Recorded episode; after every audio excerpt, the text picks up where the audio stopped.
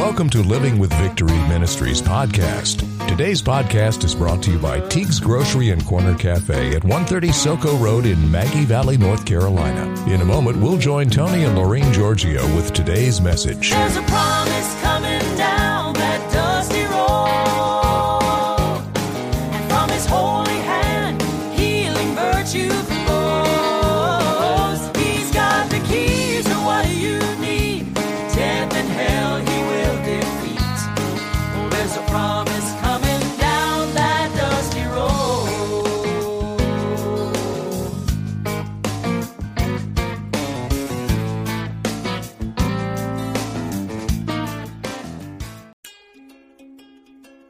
Teague's Grocery and Cafe, serving Maggie Valley since 1965, with delivery now available through Grubhub. Teague's is Maggie Valley's only grocery store. They're located at 130 Soco Road near the eastern entrance of the Great Smoky Mountains National Park and the Blue Ridge Parkway.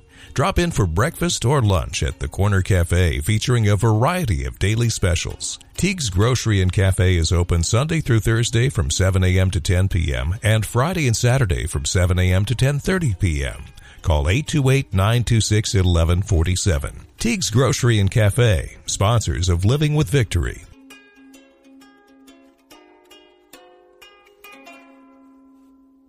Hi there. Welcome to Living with Victory, brought to you by Teague's Grocery and Cafe in Maggie Valley, North Carolina. This is Tony Giorgio with my soulmate, Laureen, of 57 years, and author, columnist, and co founder of Living with Victory Ministries. And we are right now going to bring you part two, continue from last week, as you remember, or I hope you remember, about forgiving. And do you love God's way? And this will be part two, the rest of the story. Laureen? Hi, everyone. I hope you were with us last week. The subject of forgiveness, the grace to forgive, and mercy. Those are three qualities that if we can really capture them and live by them, life would be so much sweeter because your relationships would be so much more enjoyable. Yes. And that would be strangers or your neighbors, just people you come in contact with all the time, or even people across the world if you have contact with them. Relationships, so many people are going through relationships and not enjoying them. And most of them are within a family unit. And that's even more uncomfortable because you're living with each other. As I say, forgiveness, mercy, grace three beautiful, wonderful words, a challenge to you to try to adopt them into your soul and your life. Sometimes we are so tempted to carry a grudge and make that person pay. But Jesus has a very different spin on this subject, very specific, what we are to do when someone has hurt us. When I read the scriptures about, and just paraphrasing, I'll just go back and give you Matthew 6 14 through 15, that for if you forgive people their trespasses and just let them go, your heavenly Father will also forgive you. But if you do not forgive their trespasses and let them go, neither will your Father forgive you your trespasses. And that to me is a very heavy commandment. And the only way that we can feel we have that freedom or that power to do that is by keeping close to God and allowing the Holy Spirit to lead and guide us and doing it His way. We step out to do it and trust God and let the Holy Spirit take care of the rest of it. Matthew 5 7 8 about mercy. Mercy is not giving what a person deserves. Grace is giving what a person does not deserve. Think about that. They're two very important words.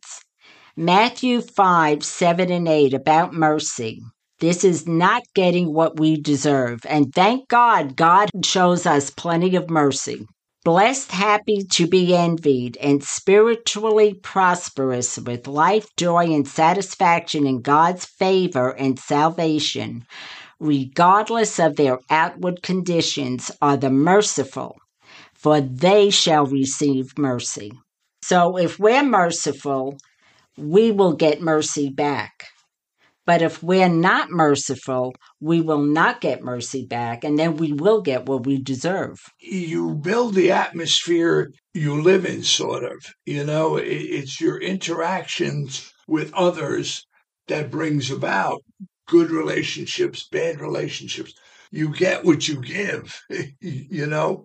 So if you're walking around and, and you're always combative and things of that nature, well, people pick up on that. They'll stay away or they'll react to you as they expect you're going to react to them. And that's not making anybody happy at all or living in a peaceful environment, especially in today's world with all this going on around us. You know, Matthew 5 43 and 44 says, You have heard that it was said, You shall love your neighbor and hate your enemy.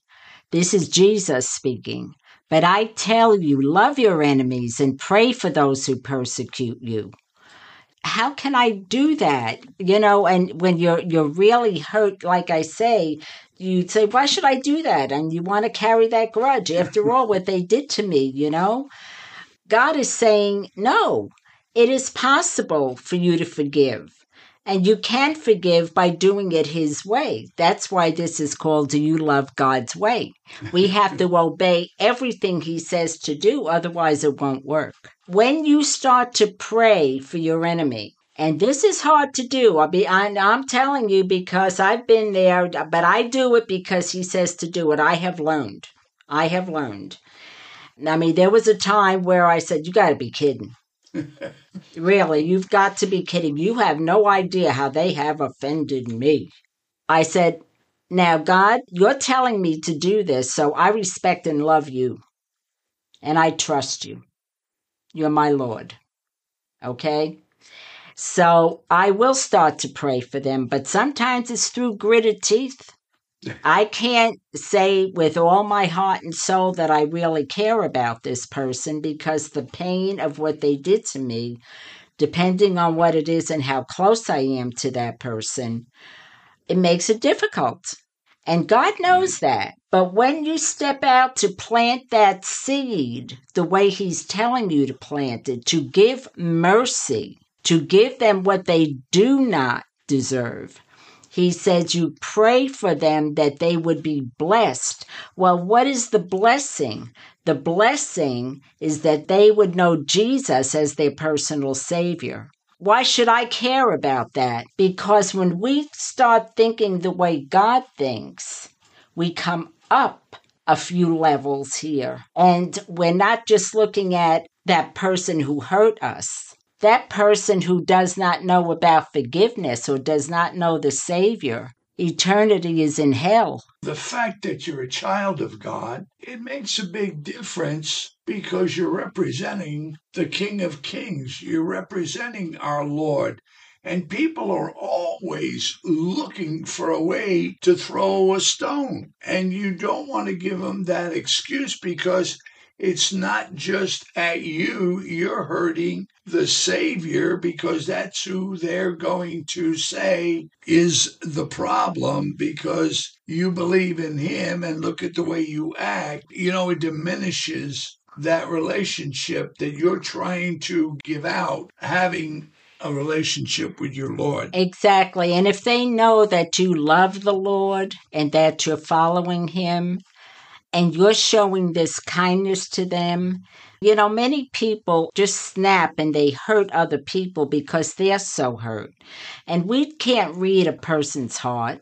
You could even be sitting in church next to a person for years and never know what that person has been going oh, through. Oh, yes. That's why sometimes they may not react the way they should react to you. But that's where mercy comes in because you know, you don't want to reciprocate with what they handed you. You want to give them God's love and show them that there is another way that's better. God would have no one perish that is not in his makeup at all. He loves everyone. We're all sinners, so I can't say he loves the sinners and he loves us because we're all sinners. We sin without even realizing it sometimes. We're people, and he knows that, and he's merciful to us, so we are to extend mercy to others. When Tony and I were getting married, we were starting to get serious with each other, you know, and I had to make a choice, but I couldn't leave my God the way I knew him. So Tony graciously agreed to come to church with me and he started to enjoy it and before you know it he was participating in the activities and we decided to get married. Well, his mom and his family had a problem with that because the religion they were in, they would not even allow her to walk in the church because they were thinking of excommunicating her if she walked in the church. It put a lot of stress on putting the wedding together and trying to keep things peaceful and having them to feel like a, they were a part of the wedding. And religion is not faith in God. No. Religion is No. an organized situation with its own rules and regulations sometimes that just goes too far and misses the point of the Father, Son, and Holy Spirit. That's what makes up your faith, not the fact that you're this religion or that religion. That's right. my mother was actually threatened with excommunication to even enter into it and that she would be damned to hell. Tony's two sisters, you know, they were feeling like they were being left out. And I made them bridesmaids. Now they could walk out of the church, but they couldn't walk into it. So making them bridesmaids, at least they got to come and pick out the dresses and, you know, feel a part of the wedding. We went way way out of our way to try to make them feel a part of the wedding. After we were married about two years, I guess it was, Tony's older sister was going to get married. And I kept thinking, well, gee, you know, time's going by. Nobody asked me to be in the wedding party. I said, you know, thinking, you know, how much we went out of our way to try to make them a part of our wedding. I was getting upset about that. You know, I mean, I was young, you know. Oh, yeah. I have to say, you know, certain things bother you when you're young and you're a little stupid, you know. I was getting very much offended. So one Sunday night, we were at church, and when the service was over, I kept praying about it and praying about it. And God just let put it on my heart. He said, Go talk to the pastor. So I went to Pastor Harris and I said, You know, I really am offended by what's going on. I just don't know how to handle this. The first question out of his mouth to me was, Do you love the Lord? I said, Yeah, I love the Lord. I wouldn't be here if I didn't love the Lord. And he said, Well, are you willing to obey whatever he tells you to do? I said, Yeah, sure.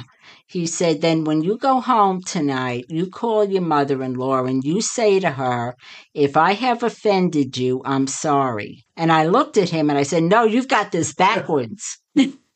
No, no, no, no, no. You don't understand. She's offended me. Then the first words out of his mouth was, Do you love the Lord? I said, Oh, I see. I'm getting nowhere here. okay, okay. I got the message. The minute I got in the house, I went to the phone. It was about nine o'clock. As I'm dialing, I'm saying, Lord, let me get the voicemail. Let me get the voicemail. I prayed, but I said, Your will be done. So, see, sometimes you have to do things without knowing what's going to happen, but trust God. Well, she picked the phone up. I said, Hi, Mom. I hope it's not too late. I just had to talk to you because I feel that in some way I have offended you. There was a silence on the other end. My mother in law, if you knew her, if you did something wrong in her sight, very, very hard to forgive. All of a sudden, I hear her crying on the other end. And I said, Oh boy, I'm thinking to myself, boy, I must have really done it good. And she said, No, Laureen, it's not you. That's all she said to me. It's not you. And when she did that, God gave me an understanding that it wasn't her or my sister in law who didn't want me in the wedding party. It was it was the church. It was the church. yeah. And at that point, I said, okay, as long as we were okay. That's the main thing. We just went to the wedding, sat there as a guest, and had a good time. And that was it. The choice that they made, which was fine by me because I could understand the pressure they were under. But, you know, if I had not obeyed God and went home and called her, asking for forgiveness, even though I didn't think I had to forgive, I chose to give mercy. There would have been a void between us, a large gap, because people don't ever talk about bad things. Nothing is ever said to close that gap, then it would have been just the way it was. When you get married, let's face it, you're not just marrying your husband or your wife, you're also marrying the family. Remember that, young people? You didn't just gain a wife or a husband, you gained mama, papa, Mhm. grandma, grandpa. And the more peace that you could keep in the family, the better off you will be. So I was glad that I obeyed God. God knew that that was one large step towards the rest of the years that I would be with my mother in law and we would get close enough. Now, I'm not going to say we never bickered. You know, she had her way of looking at things. I had my way of looking at things, but we always seemed to come to a, a point where we respected and loved each other. To the point that when my mom was just about on her deathbed, we were here in North Carolina. It was Laurie's idea to go down there and rescue her out of that rehab center that she was getting nowhere with any treatment and bring her back here to take care of her in North Carolina. But she didn't realize that we were driving into one of the most horrific storms that hit Orlando. Hurricane Charley. Hurricane Charley, we drove down there and got caught in the middle of it, and it was unbelievable. We were the only staff at the rehab center. Nobody got in, no nurses, nothing. Generators didn't work. It, it was a nightmare. Anyway, this lady said, I feel we have to go down and do this. And she not only took care of my mom when she was here, but we took care of the lady in the same room who was very, very ill and, and did not make it at the time and tried to comfort her, tried to get her family. Nobody can get to her. And we became part of her caregiving also because there was hardly any staff. I remember there wasn't even any flashlights. Nothing. So when they came out with the little portable oxygen tanks that we had to watch then that they wouldn't run out, we were the only ones that had a little flashlight in the car.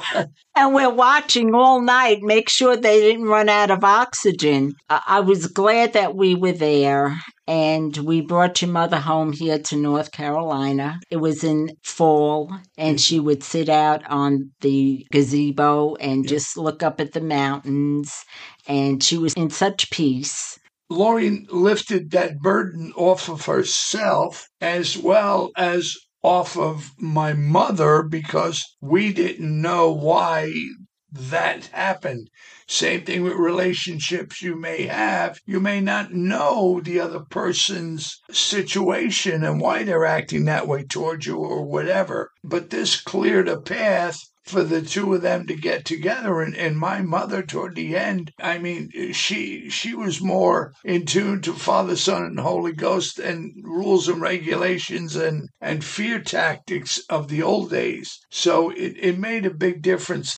Out of all that turmoil, we became experts enough to advocate for others in trouble. There's a good in a lot of what comes out of bed if you do it in a Christ like way. You know, we are all sinners saved by grace, and whoever has hurt you needs the prayers to be able to see the Lord as his Savior or perish. When you begin to think of non forgiveness as the Lord sees it, you will understand that he wants none to perish. Jesus showed the ultimate example of a good relationship while he hung on the cross. When the thief asked for forgiveness, he didn't go down a list with him. He just said, This day you will be with me in paradise. Remember, he was on that cross for you and me. He loved us before we loved him, and he died so we would not have to.